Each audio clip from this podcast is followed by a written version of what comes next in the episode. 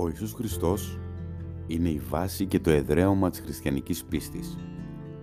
Εάν υπήρξε ως ιστορική προσωπικότητα, τότε αξίζει να μάθουμε περισσότερα γι' Αυτόν.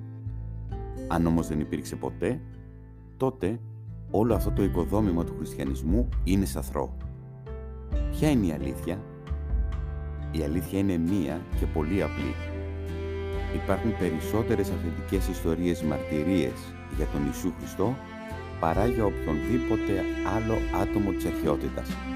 Σε αυτό το σύντομο podcast θα εξετάσουμε μερικές από αυτές.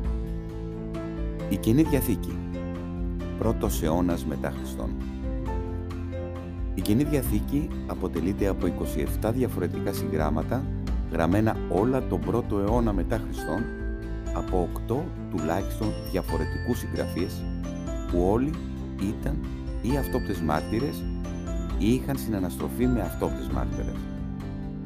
Μπορεί να πει κανείς βέβαια ότι οι συγγράμματα της Καινής Διαθήκης δεν είναι αξιόπιστα επειδή όλα τα έγραψαν χριστιανοί και ήταν συμφωνημένοι να γράψουν αυτά που έγραψαν.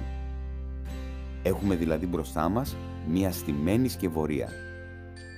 Αυτή η άποψη, αν και συνηθισμένη σε άθεους και εχθρούς του χριστιανισμού, είναι απλοϊκή και μάλλον ανόητη. Πρώτον, τα συγγράμματά τους έχουν το καθένα διαφορετική χρειά και οπτική γωνία. Πάρε για παράδειγμα τα τέσσερα Ευαγγέλια. Αν και περιγράφουν παρόμοια περιστατικά, έχουν αρκετές φαινομενικές αντιφάσεις.